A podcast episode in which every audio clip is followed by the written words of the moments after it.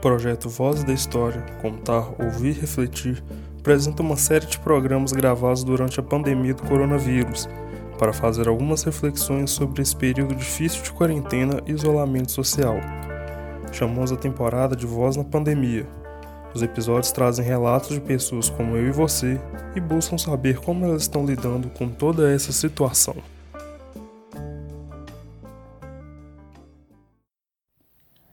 A enfermagem no Brasil, de longa data, tem rosto de mulher. A participação delas nas guerras só era possível se fossem enfermeiras, tanto que o ingresso oficial de mulheres no Exército Brasileiro ocorreu somente em mil novecentos e quarenta e três. Era a Segunda Guerra Mundial e setenta e três enfermeiras serviram em quatro diferentes hospitais do Exército norte-americano. Assim, por muito tempo, guerra, mulher, enfermeira foram quase sinônimo. A guerra acabou, o mundo mudou, o tempo passou e hoje estamos em outro tipo de batalha, frente a um inimigo quase invisível, o SARS-CoV dois. E as enfermeiras como estão? Caros ouvintes, para saber um pouco sobre essas valorosas mulheres, eu, Elaine Sodré, professora da licenciatura em História da U F P J M, entrevistei a enfermeira Helena dos Santos Colares e agora compartilho com vocês nossa conversa. A primeira coisa que a gente pede é a identificação e onde tu mora, e já me dá uma característica de onde tu mora. Bom, meu nome é Helena, eu tenho vinte e dois anos, eu moro em Londrina, no norte do Paraná, sou enfermeira, me formei em dois mil e dezoito pela U E L e eu estou fazendo residência no H U da U E L, cuidados intensivos no adulto. Aqui em Londrina é uma cidade relativamente grande, ela é uma cidade grande com alma de cidade pequena, né? A gente tem mais ou menos seiscentos mil habitantes, é uma cidade muito, muito gostosa, assim, de morar, gosto bastante. Eu moro com meus pais, com meu irmão, né? A gente mora aqui desde que eu tinha um aninho, mais ou menos, a gente veio do Rio Grande do Sul. E desde então, estamos sempre, sempre aqui, construímos a nossa vida aqui e tem sido muito legal, muito bom. O que era a tua rotina e o dia a dia, uma vida dita normal antes de todo evento coronavírus? Antes de tudo, minha rotina era de manhã ir para o hospital e dentro da residência a gente tem estágios em diferentes unidades do hospital. Então, de manhã eu fazia o meu turno da, das sete a uma. À tarde, às vezes tinha aula, porque no programa da residência a gente também tem aulas teóricas, né? E também, agora, principalmente no segundo ano, a gente acompanha a graduação em algumas atividades. Então, a gente estava até bem envolvida, assim, com algumas aulas para graduação, aulas para gente também. Então, era o dia inteiro, basicamente, lá no, no H U. Daí também fazia academia alguns dias da semana, é, saía com os amigos à noite, final de semana. Eu tenho um namorado, ele mora em Maringá, que é uma cidade mais ou menos cem quilômetros daqui. Então, mais ou menos a cada quinze dias a gente, a gente marcava de se ver, né? Conseguia dar um chamego. E era basicamente isso, assim, era até um relativamente movimentada. Infelizmente, deu a coincidência de hoje ser doze de maio, né? Que reforço de novo os parabéns pelo, pelo teu dia, que esse trabalho que vocês estão fazendo é árduo. E aí eu queria que tu contasse então, né, como que chega é, a notícia e como que chega a realidade do coronavírus no dia a dia do hospital, que é a tua realidade. Bom, coincidiu de começar os primeiros casos eu estar passando pelo pronto-socorro. Então, assim, a gente realmente acolhia esses pacientes, né, na primeira, era a porta de entrada para essas pessoas. Então, no começo, mais ou menos ali começo de março, que foi quando começou a aparecer os primeiros casos aqui, era mais tranquilo porque era um ou dois por dia que chegava para fazer o teste, geralmente até não internava, era um paciente que estava com, com um sintoma mais leve, chegava para fazer o teste e ia embora para casa de, em isolamento domiciliar. Daí lá mais para o meio do mês, lá pela segunda semana de março, começou a intensificar um pouco, né, assim, essa chegada desses pacientes. Então, a gente tinha que começar a organizar melhor onde pôr essas pessoas, né? Esse foi, eu acho, um, um dos maiores desafios no começo, porque tu precisa isolar essas, essas pessoas, né? O que a gente chama de isolamento aéreo, que a pessoa tem que ficar num quarto preferencialmente só para ela, para não entrar em contato com outras pessoas que não estejam paramentadas, né? Que não estejam de máscara, luva, né? Óculos, principalmente para não entrar em contato também com outros pacientes que estão ali, né, que estão, que estão debilitados. Então, no começo, nosso maior desafio era onde alocar essas pessoas, né? Se a gente tinha quarto de isolamento, se a gente ia ter que remanejar, né, o, os leitos. No começo, assim, até que foi um pouco tranquilo, mas quando começou a chegar mais, porque daí o H U ficou definido como referência para a Covid aqui em Londrina, né, no, no âmbito SUS. Então, quando começou a crescer a onda, a gente começou a receber muito paciente. E a gente recebia muitos casos suspeitos que, que mandavam para a gente. Felizmente, a maioria acabava descartando a suspeita, porque vinha encaminhada de outro serviço, como uma queixa respiratória, mas fazendo os exames acabava descartando. Mas a gente não pode deixar a pessoa, digamos assim, sem isolamento até a gente definir isso, né? A organização foi mais ou menos assim: o H U parou de receber casos de outras clínicas, que daí eram encaminhados para outros hospitais, infarto, B C, essas outras doenças, para a gente é, focar mais no, no corona, né, no Covid, ter um espaço apropriado para isso. Então, até essa questão do espaço no começo foi que, o mais interessante, porque um dia era uma rotina, outro dia era outra rotina, ou um dia a gente colocava num espaço, outro dia não colocava no outro espaço. É, até, assim, estabelecer os fluxos certinho, deu um, um, um certo trabalho, assim, sabe? Porque não é uma, uma, doença, uma doença qualquer, sabe? Uma, um caso que a gente pode deixar esperando ali fora ou esperando no, no cantinho. Não, a gente tem que alocar aquela pessoa, a gente tem que isolar, tem que dar segurança para ela, para nós e para os outros pacientes, né? Então, eu acho, eu acho que esse foi um dos maiores desafios iniciais. Então, eu senti, assim, que no começo, a sensação, nossa, assim, como profissional, era... Era um pouco de medo porque era algo desconhecido, né? A gente não sabia exatamente o que poderia acarretar, a gente não sabia como a doença ainda se manifestava, se, era, se tinha um grupo de riscos que só aquelas pessoas iam manifestar, ou se era para todo mundo. Daí, ao longo do tempo, a gente foi também recebendo as orientações das chefias, quanto à paramentação, os cuidados. Eu vi, assim, que lá na H U eles trabalharam muito bem isso, sabe? De como a gente vai se paramentar para entrar, quais os cuidados que a gente tem que ter com o nosso, com o nosso, conosco, né? Com o nosso material. É, os cuidados com o transporte do paciente dentro do hospital.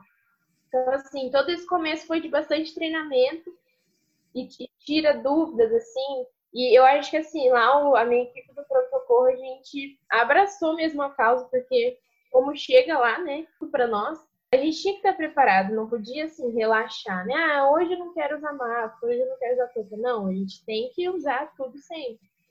E eu fiquei muito feliz de ver, assim, que, o, que a equipe abraçou mesmo a causa, sabe, eu tinha todos os cuidados, tanto que, assim, eu fico muito feliz de depois de ter passado por esse estágio, que agora já faz três semanas que eu não tô mais lá, eu tô na U T I geral. Então, eu já não estou mais em contato com pacientes Covid, graças a Deus.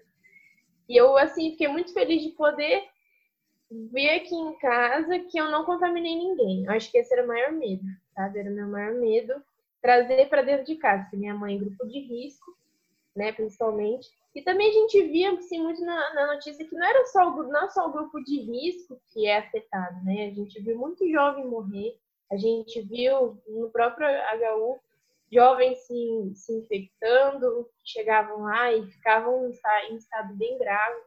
Então, assim, era sempre um cuidado muito redobrado para não nos contaminar e para não trazer para nossas famílias também. É, é muito polêmico no Brasil essa questão da falta de testes, né? Então, eu queria que você me falasse um pouco dessa questão de como os, os hospitais convivem com essas carências, e também você falou da importância do treinamento, do, dos E P Is, é, tudo isso vocês conseguiram de uma forma minimamente satisfatória nesse, nesse período que você estava lá? Em relação aos E P Is, assim, para nós não faltou nenhum, em nenhum momento, assim. Começou a ser muito melhor controlada a distribuição também. Então, a gente tinha um período para trocar máscara. A gente usa, né, dois tipos de máscara. A N noventa e cinco, quando a gente tem esse direto ao paciente, que é uma, uma máscara que filtra melhor as partículas e impede que, né, por exemplo, uma, uma gotícula com o coronavírus entre em contato com a nossa respiração. E tem a máscara cirúrgica, que é a máscara normal, que também tem um tempo para ser usada. A partir de... de tanto tempo, ela não vale mais, então teria que trocar. Então, o hospital organizou uma central de E P Is, lá no pronto-socorro mesmo, e daí todo dia de manhã a gente chegava e já tinha a lista lá que a chefia tinha mandado, ah, eu tô no Covid, então eu recebia um X número de máscaras de todas. Ah, eu não tô, então eu recebia outro, outro X. E a N noventa e cinco, a cada duas semanas a gente trocava, assim, nunca faltou. Avental, sempre teve, luva também. Claro, assim, a gente também não, não desperdiçava, né? Porque a gente tem consciência de que, como é uma coisa que é, de uma hora para outra mudou e precisou é, aumentar a demanda, poderia faltar a qualquer momento. Então, a gente sempre teve muito isso claro que o desperdício não, podia, não poderia acontecer. Em relação ao treinamento, a gente recebeu desde o começo, assim, não demorou. Sempre tem gente que, que fala assim, ah, mas... a gente demorou um pouquinho para começar. Acho que também era uma coisa muito nova para a gente, né, já, já ter esses conhecimentos todos de cara. Então, acho que o hospital deu, assim, uma segurança muito grande para a gente de como fazer, como lidar e como se cuidar. Em relação aos testes, é um conjunto de fatores, né, digamos assim, que leva a pessoa a ser testada. Pelo menos era como, como estava sendo até o, no período que eu estava lá.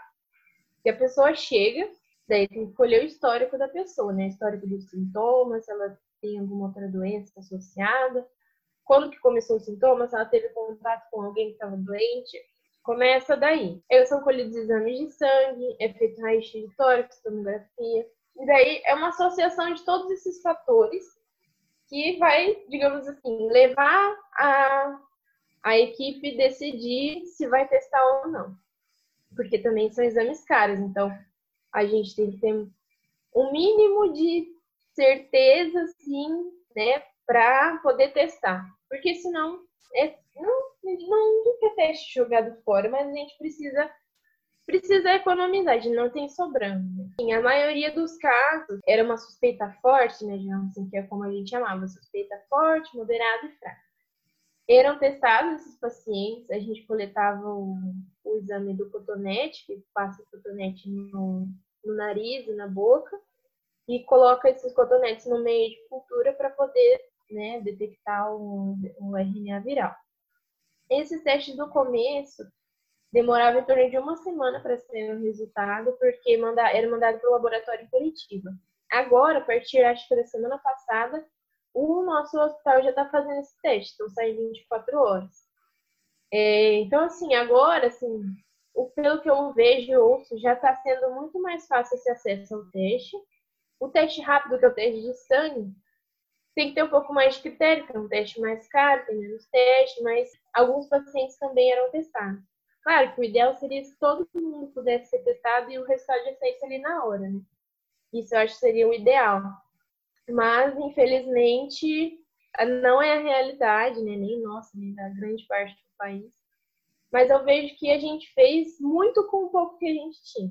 Ver para além é, da enfermeira, que é quase impossível, né? Mas, de qualquer forma, a rotina da Helena, que é a tua vida depois do Covid, além do hospital. Bom, a única coisa que não mudou é que eu continuo indo para o hospital, né? Todo dia, acordo às seis e dez da manhã, me visto e vou. Te volto para casa mais ou menos duas horas da tarde. Essa é a única parte que não mudou. Mas, assim, tenho me desafiado é, que é manter a rotina, manter uma rotina mínima de chegar em casa à tarde, poder estudar, fazer alguma coisa assim para cuidar de mim também. Eu sou uma pessoa assim que minha cabeça funciona à noite. Só que eu não posso funcionar à noite, porque eu preciso acordar cedo. Então, às vezes, assim, eu chego em casa morta de cansada, almoço, dou uma dormida, daí eu acordo, tomo café, daí eu vou, estudo, estudo, estudo. Quando eu vou ver, já são duas da manhã, só que eu preciso, preciso dormir. Então, ainda assim, essa questão de eu ter que me organizar, eu ter que definir, não, agora eu vou fazer isso, agora eu vou fazer isso. Isso ainda é um pouco difícil, né? Porque, às vezes, se a gente for deixar para nós decidir, se a gente não tiver ali uma escala, assim, não, eu preciso estar lá. É um pouco difícil. E uma coisa que tem me envolvido bastante é a minha monografia do, da residência, né? Pra gente concluir a residência, a gente apresenta o trabalho. Tive que mudar completamente, porque eu tava, tava fazendo coleta de dados no arquivo do hospital, dos prontuários, daí lá fechou para pesquisa, que é um lugar fechado, né? Circulação de areia e bastante gente acaba indo lá fazer pesquisa. Então lá fechou. Eu até esperei um mês, mais ou menos, para ver se abrir, se poderia se liberar para ir pelo menos de máscara. Daí eu liguei, eles falaram que não, que não tem previsão de abrir. Daí já conversei com a minha orientadora para a gente mudar tudo já, não esperar abrir, não esperar mais, porque, né, para não atrasar. Então, estou nesse processo de, de me refazer, né, refazer o tema da pesquisa, pergunta de pesquisa, metodologia, tudo. Tá me envolvendo bastante até, então eu tô gostando dessa parte, né? Tenho assim, tô, e é, um, é algo que eu realmente preciso fazer. Ah, é aqui em casa, no começo, quando eu tava mais envolvida no Covid, eu tava meio que em isolamento aqui em casa também. Então, comia separado, talher separado, prato separado, tudo separado. A família comia na mesa da cozinha, eu comia na mesa da sala. Ficava se olhando, conversando à distância. Os primeiros dias eu, tava, eu ficava mais no quarto. Eu falei assim, ah, não, mas é muito triste comer sozinha assim no quarto. Daí eu desci pra sala. Evitava, assim, de tocar, né? Principalmente minha mãe, de ficar perto. A gente tem sempre a tradição do horário do chimarrão aqui em casa. Então, não tomar com eles ou fazer uma cuia separada. Até, assim, depois que eu parei de ir lá pra unidade, que eu, digamos assim, a gente se permitia um pouquinho mais em casa, primeiro dia que eu dei um abraço à minha mãe foi, nossa, fenomenal, né, a sensação. Porque ali que a gente vê o quanto faz falta, né? A gente ter o contato com as pessoas, a gente poder ver, enxergar, conversar. Bom, o namorado tá lá em Maringá, né? Tá longe, mas a gente continua conversando. Tudo certo, graças a Deus. Esperando passar esse tempo. Acho que no mais é isso. Você, provavelmente, há dois anos atrás, antes da formatura, jamais imaginaria que logo em seguida estaria envolvida numa coisa inédita. Como que tu te vê nesse, nesse lugar único? Eu lembro que no começo eu até brinquei que no edital da residência não falava que a gente ia enfrentar, enfrentar a pandemia, né? Não estava escrito lá. Mas eu vejo assim... Eu tento tirar o melhor de tudo sempre, né? Então, eu vejo como uma oportunidade gigante de aprendizado, de poder, assim, estar envolvida diretamente no, no controle, no contato com os pacientes, no dia a dia. E, para mim, me enriqueceu bastante como profissional, assim, eu não esperava que ia ser, que eu ia viver tanto em tão pouco tempo, sinceramente. Por mais, assim, que eu tenha, só por ter passado na residência, eu já... sabia que ia ser diferente, né, do que ir direto para o emprego, porque a residência a gente tem experiências muito diversas, muito, muito ricas, então é uma, um período que nos proporciona muitas coisas diferentes já. Mas passar ainda, né, pela pandemia no hospital referência da cidade está sendo bem diferente, assim, mas eu estou feliz que, eu, apesar de tudo isso, eu tenho conseguido lidar, sabe, eu tenho... tentado ao máximo me informar, estudar, ver quais são as últimas atualizações. Por mais que eu não esteja mais fato direto, a gente nunca sabe o que pode acontecer, né? Talvez a U T I que eu esteja agora precise acomodar pacientes com corona, se a U T I Covid não suportar, né? Então a gente está sempre em alerta, sempre assim, sabendo que a nossa situação aqui em Londrina está até controlada, mas que tudo pode acontecer. Comércio abriu, estão querendo abrir shopping, estão querendo abrir academia, salão de beleza. Então, assim, a gente sempre espera que alguma coisa aconteça. A gente nunca relaxa assim, ah, não, não vai acontecer mais nada, nossa curva já tá boa. Não, amanhã pode chegar mais cem casos. Então, eu vejo, assim, que como profissionais, assim, eu vejo no meu círculo de trabalho que tá, todo mundo continua alerta, sabe? Todo mundo continua assim. Não, não é bem assim, né? Não é só porque tá controlada a situação que a gente pode relaxar. A verdade é que enquanto não tiver uma vacina, uma medicação que seja realmente eficaz, a gente não tem o controle da doença. E é o tempo que vai dizer as pesquisas, tudo que tá, tá sendo feito, mas enquanto não sai nada definitivo, todo cuidado é pouco. Você, como alguém que está vivendo direto e que é da área da saúde, o que, que você acha que a população deveria ficar atenta ou deveria fazer? Um conselho de alguém da área que está envolvida em tudo isso? Eu acho que todo cuidado é pouco. Enquanto a gente não tiver uma vacina, uma medicação eficaz, a gente precisa ter cuidado, a gente precisa permanecer em casa o máximo possível, evitar de sair desnecessariamente, continuar usando máscara, higienizar as mãos. Isso é uma coisa assim, muito importante, que a máscara, ela é importante, ela nos previne de muita coisa, mas ela também dá uma falsa, uma falsa sensação de segurança. Então, a higienização das mãos é, é muito importante. A gente tá com a máscara, mas a gente continua encostando nas coisas. E depois a gente vai tirar a máscara com aquela mão que a gente encostou em tudo. Eu acho assim, sair um pouco da bolha também, sabe? Eu vejo assim, aqui em Londrina, a nossa situação tal... está controlado. A gente tem, eu, se não me engano, no último censo, cento e quinze casos, com treze mortes. Então, assim, está controlado. Em relação ao São Paulo, que é aqui pertinho, né, a gente está muito bem. Mas isso não quer dizer que não possa aumentar, né? Não é porque aqui está controlado que a gente pode relaxar. Então, assim, sair da bolha, da nossa esfera, da nossa realidade, enxergar a realidade dos outros, né? Estão passando por isso. Eu Sinceramente, não esperava que ia crescer tanto assim como está sendo, sabe? Sinceramente, não, não esperava que seria tão rápido. Tinha até um otimismo dentro de mim, de que não, que ia ser diferente, mas infelizmente não está sendo. Então, os casos crescem a cada dia, as mortes crescem a cada dia. Então, acho que o meu conselho é observar o que está acontecendo além da, da própria realidade, sabe? Ter empatia, ter... ter um senso de humanidade, né? De, de, de olhar que não são onze mil, simplesmente onze mil pessoas, são onze mil famílias, né? Amigos, relações que se foram por essa doença, que a gente ainda não, não sabe exatamente até onde vai. Meu conselho é, seja gente, né? Seja humano. Não é hora para briga de assunto político, não é hora de, de, de querer medir qual que é melhor, qual que é pior. É hora de, de se unir e enfrentar.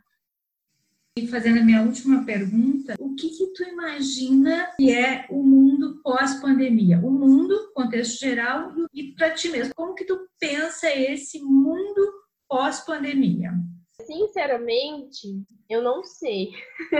Porque eu não, eu não sei o que pensar, porque eu acho que vai depender muito de como encerrar essa pandemia.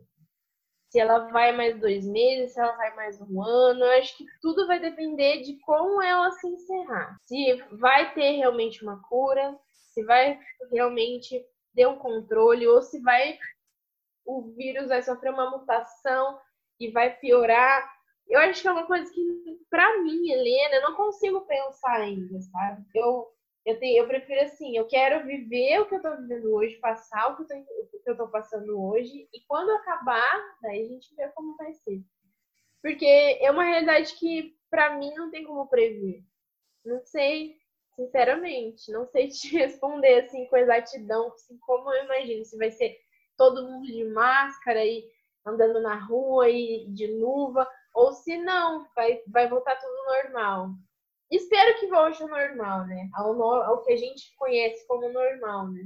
Porque eu acho que a vida sem a gente poder estar perto do que a gente gosta, sem poder dar um abraço, um beijo, de estar junto, acho que é muito sem graça. Então eu espero, assim, eu sou muito uma pessoa muito otimista, então acho que a gente vai conseguir voltar ao que era antes, mas a gente precisa de paciência, precisa ainda percorrer um, um bom caminho. Eu acho que a gente já fica com essa tua indicação, né, de paciência, de esperança, e eu reforço o parabéns para o Dia da Enfermeira e segue lá com coragem, aprendendo muito. Muito obrigada.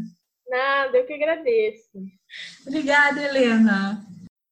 A pandemia do coronavírus nos afeta a todos diariamente, mas, sem dúvida, os profissionais de saúde estão vivendo em função dela. Na enfermagem, segundo a Fiocruz, em pesquisa realizada em dois mil e quinze, oitenta e quatro vírgula seis por cento dos profissionais são mulheres. E, como nos contou Helena, não há como separar da enfermeira a mulher, a filha, a mãe, o que provoca nelas um grande desgaste emocional, mas apesar disso, elas estão na linha de frente dos hospitais lutando diariamente contra a covid dezenove. Por tudo isso, finalizamos esse episódio deixando nosso muito obrigada e nossa homenagem a todas as enfermeiras. Você acabou de ouvir mais um episódio de Voz na Pandemia, um podcast do projeto de extensão Vozes da História, Contar, Ouvir, Refletir. Lembranças e esquecimentos da história em diferentes tempos e espaços. Uma produção de alunos e professores dos cursos de História, Letras e Mestrado em Ciências Humanas da Universidade Federal dos Vales de Jequitinhonha e Mucuri.